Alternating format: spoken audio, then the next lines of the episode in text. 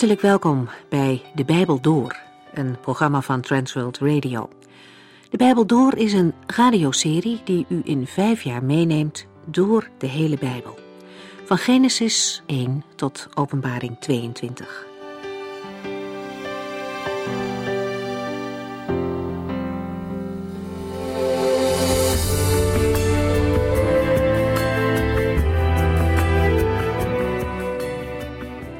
We zijn bezig met het leven van Abram. Een man van geloof die ons, ook al leven we zoveel jaren na hem, nog veel te zeggen heeft. Vandaag Genesis 14 vanaf vers 12. Laten we nog even de vorige uitzending samenvatten. Abraham was vertrokken uit het beloofde land. We ontmoeten hem in Egypte. Ook in het vruchtbare Canaan kwamen blijkbaar perioden van hongersnood voor. En dat was voor Abraham aanleiding om na te denken en een oplossing te zoeken. En zijn fout was dat hij in dit gebeuren niet wachtte op Gods leiding. Op eigen initiatief trok hij naar Egypte. En dat was niet wat God wilde. Voor ons is het wel heel begrijpelijk. Wij hebben de zaken ook graag onder controle en zelf in de hand. Maar soms moeten we leren om op God te wachten, op Hem te vertrouwen, zelfs als er hongersnood is. De Heere God wacht wel eens wat langer voor Hij uitkomst geeft, maar Hij vergeet uw en uw omstandigheden nooit. In spreuken staat het zo mooi.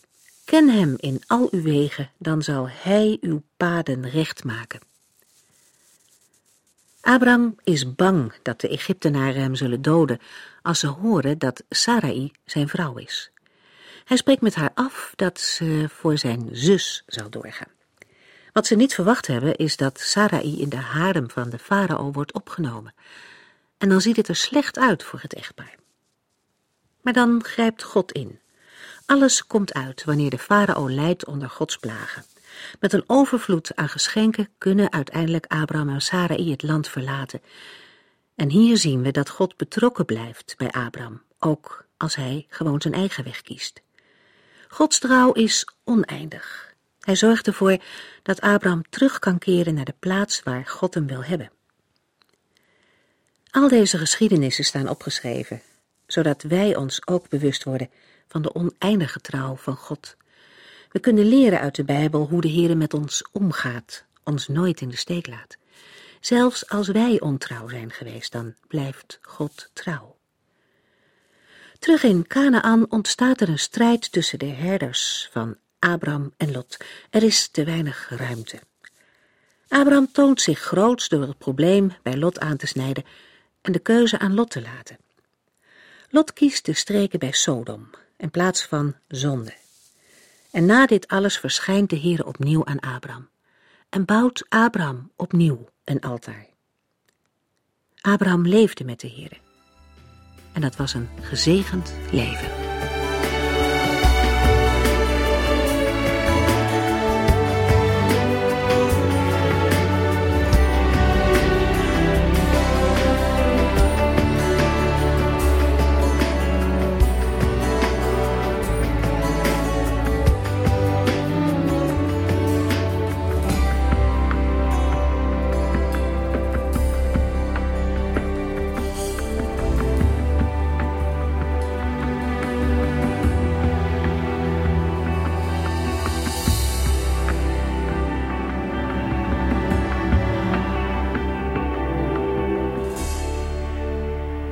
Vorige uitzending hebben we gezien dat de steden Sodom, Gomorra, Adama, Seboim en Soar zich bedreigd voelden en de krachten bundelden. Zij wachten de belegering van hun steden niet af, maar kiezen zelf een gunstig slagveld. Kedor Laomar wordt als eerste genoemd, wat mogelijk duidt op zijn leiderschap. De strijd verloopt in het voordeel van Kedor Laomer en de zijnen ondanks hun onbekendheid met het terrein. De overgeblevenen van Sodom en de andere steden vluchten naar de bergen. In vers 11 wordt meegedeeld dat de overwinnaars de haven van Sodom en Gomorra meenemen en ook het voedsel. Dan volgt Genesis 14, vers 12. Ook Abrahams neef Lot, die in Sodom woonde, werd met al zijn bezittingen meegenomen. Lot woonde in Sodom en werd ook gevangen genomen. Waarom lezen we het verslag van deze oorlog in de Bijbel? Omdat deze geschiedenis laat zien dat Abraham weer contact krijgt met zijn neef Lot. Maar hoe wist Abraham dat Lot gevangen was genomen? Genesis 14, vers 13. Een vluchteling vertelde dit aan Abraham de Hebreeër. Die woonde bij de eikenbossen van de Amoriet Mamre. Mamre's broers Eskol en Aner waren bondgenoten van Abraham. Toen de koningen uit het oosten het gebied van Sodom en Gomorra verlieten, gingen zij met hun gevangenen noordwaarts langs de westoever van de Dode Zee. Dat was niet ver van Hebron en Mamre, waar Abraham woonde. Een vluchteling komt bij Abraham en zo komt hem ter oren dat zijn neef Lot gevangen is genomen. Abraham wacht geen moment en zet de achtervolging in. Hij trekt in noordelijke richting en neemt een redelijk legertje mee. Toen Abraham hoorde dat Lot ook gevangen was genomen, riep hij al zijn mannen bijeen, 318 in totaal, en ging achter het terugtrekkende leger aan, dat ondertussen bij Dan was aangekomen. Genesis 14, vers 14. Het aantal van 318 man is voor die tijd een redelijk leger. De gevonden Amarna-brief in Canaan bevestigen dat. Abraham is een machtige herdersvorst. In de buurt van Dan, ver in het noorden, haalt hij de vijand in. Die nacht verdeelde Abraham zijn legertje in groepen en sloeg de vijand uiteen. Hij achtervolgde de vluchtende tot Goba, dat ten noorden van Damascus ligt. Genesis 14, vers 15. Abraham verdeelde zijn legertje in groepen, waarschijnlijk om de vijand van meerdere kanten aan te vallen. Het resultaat van de aanval was dat Abraham het gevecht wint en de vijand achtervolgt. In alle richtingen vluchten ze weg. Ze laten alles achter, mensen en bezittingen. Genesis 14, vers 16. Zo heroverde Abraham alles, de hele buit, zijn neef Lot en al Lots bezittingen, de vrouwen en de andere gevangenen. Abraham had een geweldige prestatie geleverd en dat was allemaal voor zijn neef Lot. Daarom werd het opgeschreven.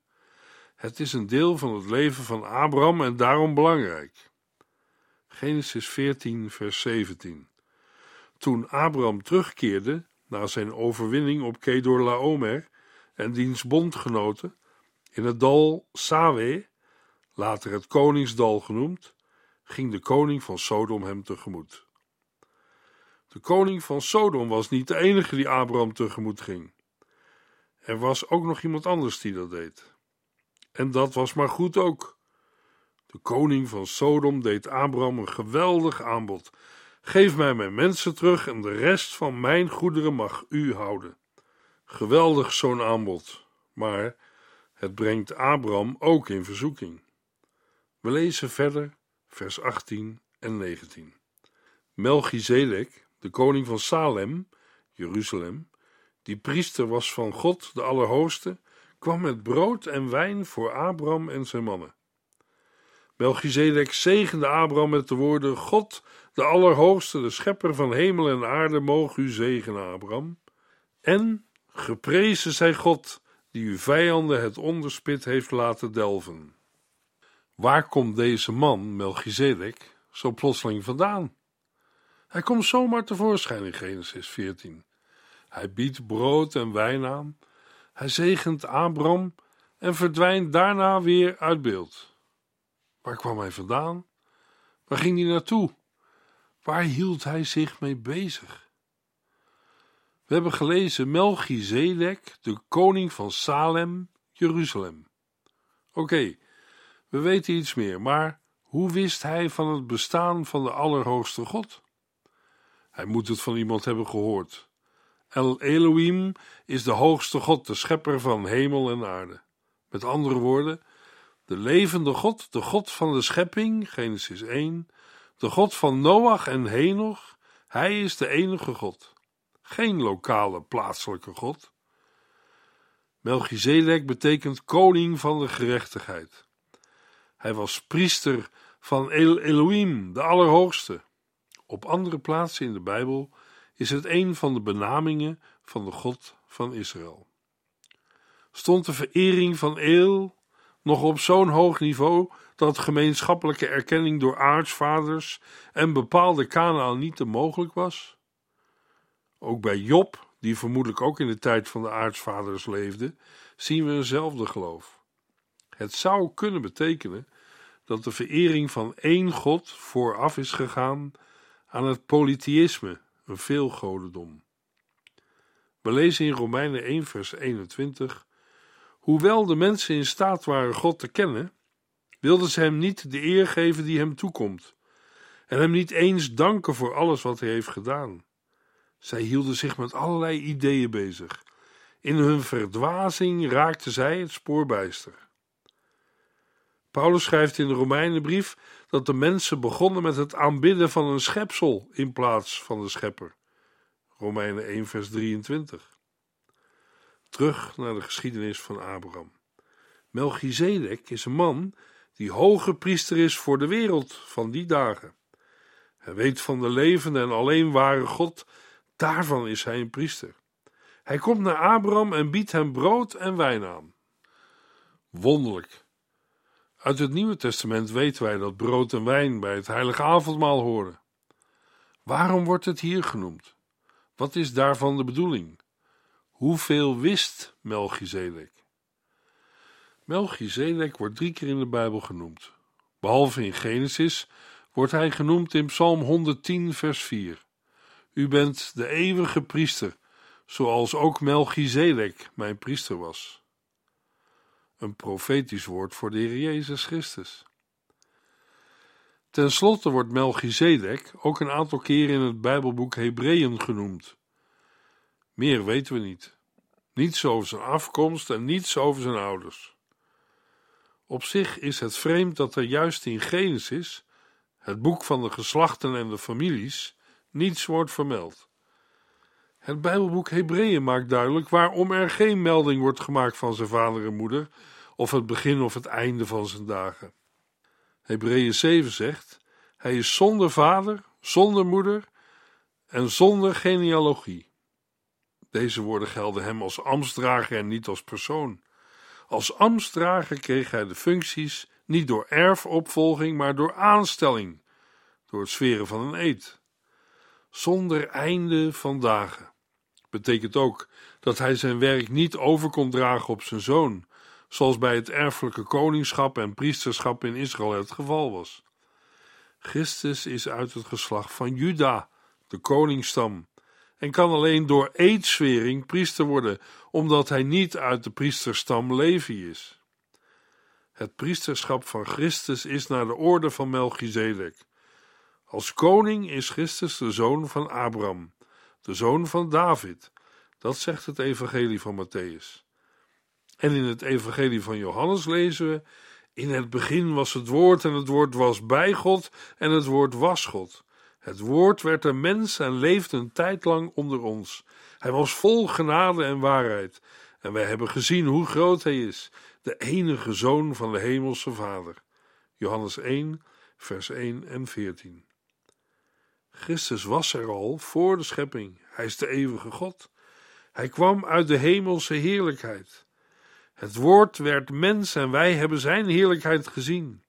In Melchizedek hebben we een prachtig vooruitzien naar de Heer Jezus Christus. Melchizedek kwam met brood en wijn. Daarmee wijst hij vooruit op de dood van de Heer Jezus Christus. Op die basis zegende hij Abraham. Melchizedek zegende Abraham met de woorden: God, de Allerhoogste, de Schepper van hemel en aarde, mogen u zegenen. Melchizedek was de belangrijkste priester in zijn dagen. De Heer Jezus Christus is de grote hoge priester, toen, maar ook in onze dagen. Naar de orde van Melchizedek, niet van Aaron. Melchizedek zei: En geprezen zij God, die uw vijanden het onderspit heeft doen laten delven. Hierna schonk Abraham Melchizedek een tiende deel van alles wat hij had veroverd. Genesis 14, vers 20. Abraham gaf een tiende deel aan Melchizedek. Blijkbaar had Abraham hierover openbaring van God ontvangen. zoals het ook met veel andere dingen gebeurde. We vinden daarvan voorbeelden in de komende uitzendingen. Daarmee erkent Abraham Melchizedek als de priester en erkent hij ook dat deze priester dezelfde God dient. Genesis 14, vers 21. De koning van Sodom vroeg: Geef mij mijn mensen terug, de rest van mijn goederen mag u houden. Na Melchizedek komt de koning van Sodom met een heel andere benadering. Het is een verzoeking. Volgens het recht van die dagen, de code van Hammurabi, had Abraham recht op de buit en ook op de mensen. Maar de koning van Sodom is slim. Hij wil graag de mensen terug en de buit die mag Abraham houden. Zou Abraham hem hebben doorzien? Zou de koning van Sodom later hebben gezegd: Ik heb Abraham rijk gemaakt? Hoe het ook zij, Abraham weigert. Hij zegt: Ik zweer bij de Heer God de Allerhoogste, de schepper van hemel en aarde. Nog geen schoenveter zal ik van u aannemen. Anders kunt u zeggen: Ik heb Abraham rijk gemaakt. Genesis 14, vers 22 en 23. Abraham gebruikt de woorden van Melchizedek. Hij is nog onder de indruk van de zegen van Melchizedek. En dat is een goede zaak. De Heere bereidt zijn kinderen voor op de verleidingen en beproevingen die op hen afkomen. Hij zegt dat hij nooit een verleiding of beproeving over ons laat komen waar we niet tegen zijn opgewassen. 1 Korinthe 10 vers 13 De beproevingen die u hebt ondergaan zijn niet ongewoon. God is trouw. Hij zal ervoor zorgen dat de beproevingen u niet te veel worden. Hij zal ook een uitweg uit de beproevingen geven, zodat u er tegen opgewassen bent. God bereidde Abraham voor op deze gebeurtenis. Abraham zegt: Nog geen schoenveter zal ik van u aannemen. Dat zweer ik bij de Heere God. En als ik rijk word, heeft God er zelf voor gezorgd. Het enige dat ik kan aannemen is een vergoeding voor wat mijn mannen hebben gegeten. Maar mijn bondgenoten Aner, Eskol en Mamre kunt u wel een deel van de buit geven. Genesis 14, vers 24. Abrahams edelmoedigheid betekent geen bekorting van de rechten van de anderen. Hij vindt het vanzelfsprekend dat zijn mannen de door hen gebruikte levensmiddelen niet hoeven te vergoeden. Ook zijn bondgenoten hebben eveneens recht op een deel van de buit. Dit is de vierde keer dat God aan Abraham verschijnt. De Heere God vormt Abraham en brengt hem verder. De Heere verschijnt aan Abraham omdat hij heeft laten zien dat hij op hem vertrouwde. Abraham heeft dat laten zien door Lot te bevrijden en door de buit, die de koning van Sodom hem wilde geven, af te wijzen. De Heere God had Abraham beloofd: Wees niet bang, Abraham, ik ben je beschermer. En verder zei God: Ik zal je zegenen. Met andere woorden, goed gedaan, Abraham. Je hebt er goed aan gedaan om de buit niet aan te nemen. Ik zal je belonen. Maar waarmee? Wat kan God doen voor een mens die vandaag in Hem gelooft en naar Hem opziet? Als je denkt dat Abraham één van die mensen is die s'morgens met een ariooltje om zijn hoofd opstaat, dan heb je het mis. Abraham is een heel gewoon mens. Hij gaat recht op zijn doel af. En God wil dat wij dat ook doen. Laten wij verkeerde vroomheid afzweren en eerlijk en oprecht geloven. Let op wat Abraham nu zegt als antwoord op wat de Heer in vers 1 heeft gezegd. Och Heere, mijn God, u kunt me wel zegenen, maar wat helpt dat, nu ik geen zoon heb? Wanneer ik sterf, zal de Damaskener Eliezer al mijn bezittingen erven. Een dienaar zal mijn erfgenaam worden. Genesis 15, vers 2 en 3. Abraham zegt dat hij niet rijker wil worden. Dat heeft hij niet nodig. En vindt hij ook niet het belangrijkste. Maar wat dan wel? Abraham zegt: Wat ik op mijn hart heb, is dat ik geen nakomelingen bezit. Ik wil graag een zoon krijgen. Immers, God had Abraham gezegd dat hij een vader van een groot volk zou worden. En dat zijn nakomelingen ontelbaar zullen zijn als het zand der zee. Maar ik heb nog niet één kind. Zijn knecht Eliezer zal alles erven. Maar de Heer nam weer het woord. Niemand anders dan uw eigen zoon zal uw erfgenaam zijn. Genesis 15, vers 4. Abraham deelt zijn diepste zorg met God. Hij legt het voor de Heer neer. Luisteraar, dat is voor een mens niet vanzelfsprekend. Wij praten vaak met veel mensen over persoonlijke dingen. En waarover praten wij met God? Mogelijk zeggen wij veel tegen God, maar dat ligt dan vaak in de sfeer van waarom dit en waarom dat? Hoe kunt u het nou toelaten dat? En noem maar op. En Abraham deelt het diepste van zijn hart met God. En God geeft hem de verzekering dat hij een zoon zal krijgen. God neemt Abraham mee naar buiten, de nacht in, en wijst hem op de sterren. De Heere zegt: Kijk naar boven en tel al die sterren eens als u kunt. Zo zal uw nageslacht zijn, ontelbaar. Genesis 15, vers 5. Eerst zei God tegen Abraham dat zijn nageslacht ontelbaar zou zijn als de zandkorrels van het strand. En nu zegt God dat het nageslacht van Abraham even ontelbaar zal zijn als de sterren aan de hemel. Abraham kon ze niet tellen.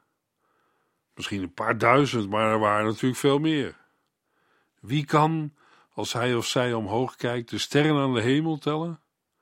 Abraham kon ze niet tellen en wij kunnen dat vandaag ook niet. Het bijzondere van Abraham is dat wij vandaag kunnen zeggen dat hij in werkelijkheid twee soorten nakomelingen heeft ontvangen: het volk Israël en alle gelovigen. Zeg, de geestelijke nazaten van Abraham, de gemeente van Christus, de kerk. Maar hoe werden de gelovigen geestelijke nazaten van Abraham? Door het geloof. De apostel Paulus schreef aan de gelovigen te Galatië dat zij kinderen van Abraham waren. Hoe? Door het geloof in de Heer Jezus Christus. Niet volgens de natuurlijke lijn, maar volgens de geestelijke lijn. Als u een deel van Christus bent, bent u ook kinderen van Abraham. Galaten 3, vers 29. Dominee McGee vertelt een persoonlijke belevenis bij dit gedeelte. Hij vertelt: Ik had het voorrecht om voor een fijne groep Joodse mensen een toespraak te houden. De bijeenkomst was in Nashville in de staat Tennessee. Een aantal van de bezoekers kende ik al voordat ik tot persoonlijk geloof was gekomen en we waren echte vrienden geworden. Ik sprak over het magnifieke van de wet die de God van Israël aan Mozes had gegeven. Ik vertelde hen dat Jezus Christus aan al de eisen van Gods wet heeft voldaan. Ik memoreerde dat ik het fijn vond om hen te mogen toespreken, omdat ik wist dat zij zonen van Abraham waren. Maar toen ik vertelde dat ik op grond van de Bijbel ook een zoon van Abraham was, keken ze elkaar verbaasd aan. Onder andere aan de hand van wat de apostel Paulus aan de gelovigen in Galatië schreef, heb ik uitgelegd hoe ik een zoon van Abraham kon zijn en ben geworden. Abraham geloofde het woord van de Heere en dat was de reden dat God hem als een rechtvaardig mens beschouwde. Genesis 15 vers 6 Met dit vers hebben we een belangrijk punt te pakken uit de Bijbel. Abraham geloofde het woord van de Heere. Dat is wel meer dan alleen te zeggen dat hij het ermee eens is. Abraham zegt amen tegen God. Abraham gelooft God en dat kun je aan zijn daden zien. Niet alleen zeggen, maar ook doen. Zo werd Abraham een van hen die als een rechtvaardig mens werd beschouwd. In de brief aan de Romeinen besteedt Paulus aandacht aan hetzelfde punt. Hoe staat het dan met Abraham, die de stamvader van ons Joodse volk is? Als hij door zijn eigen inspanning vrij voor God stond, zou hij reden hebben om trots te zijn. Maar tegenover God kun je niet trots zijn. In de boeken staat het zo: Abraham geloofde God en daarom beschouwde God hem als rechtvaardig mens. Wie werkt voor een beloning, die krijgt hij niet omdat het een gunst is, maar omdat hij er recht op heeft. Als iemand zich echter zonder eigen inspanning toevertrouwt aan God, die de goddeloze vrijspreekt, verklaart hij hem onschuldig op grond van zijn vertrouwen in hem. Romeinen 4, vers 1 tot en met 5. Abraham geloofde alleen in God. Dat wil zeggen dat Abraham alleen aanvaarde wat God tot hem zei. Dat is ook vandaag de weg waarlangs een mens kan worden gered van de eeuwige dood. Geloof in de Heer Jezus Christus en u zult behouden worden. Geloof in wat God voor je heeft gedaan. Hij gaf zijn zoon Jezus Christus en hij stierf voor uw zonde. De dood kon hem niet vasthouden. Hij stond weer op. En daarom is hij niet dood, hij leeft.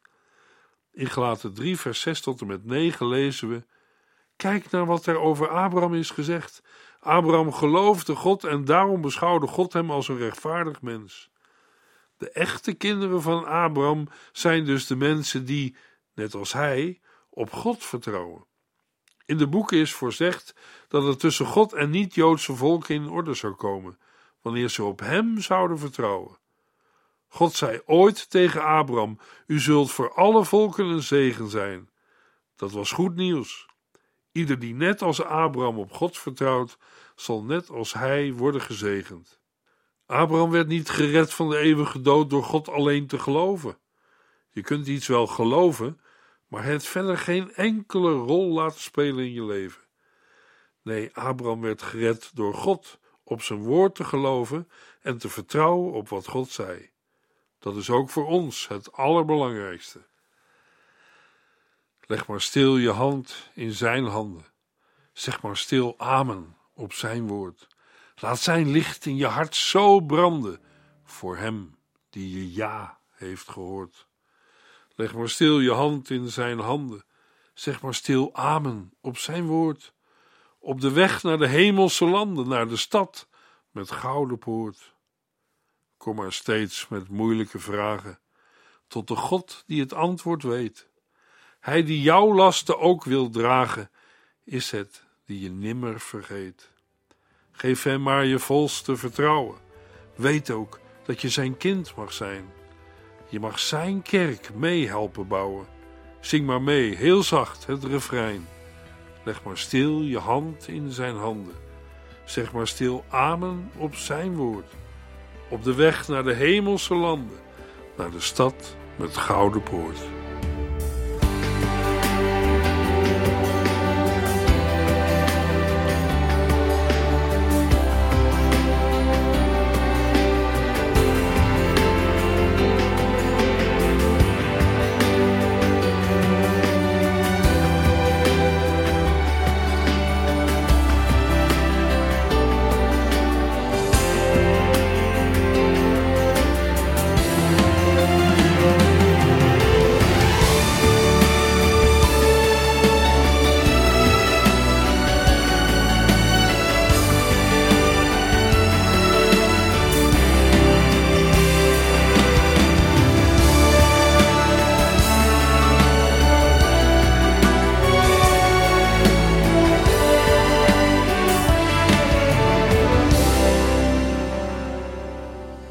Geluisterd naar De Bijbel Door.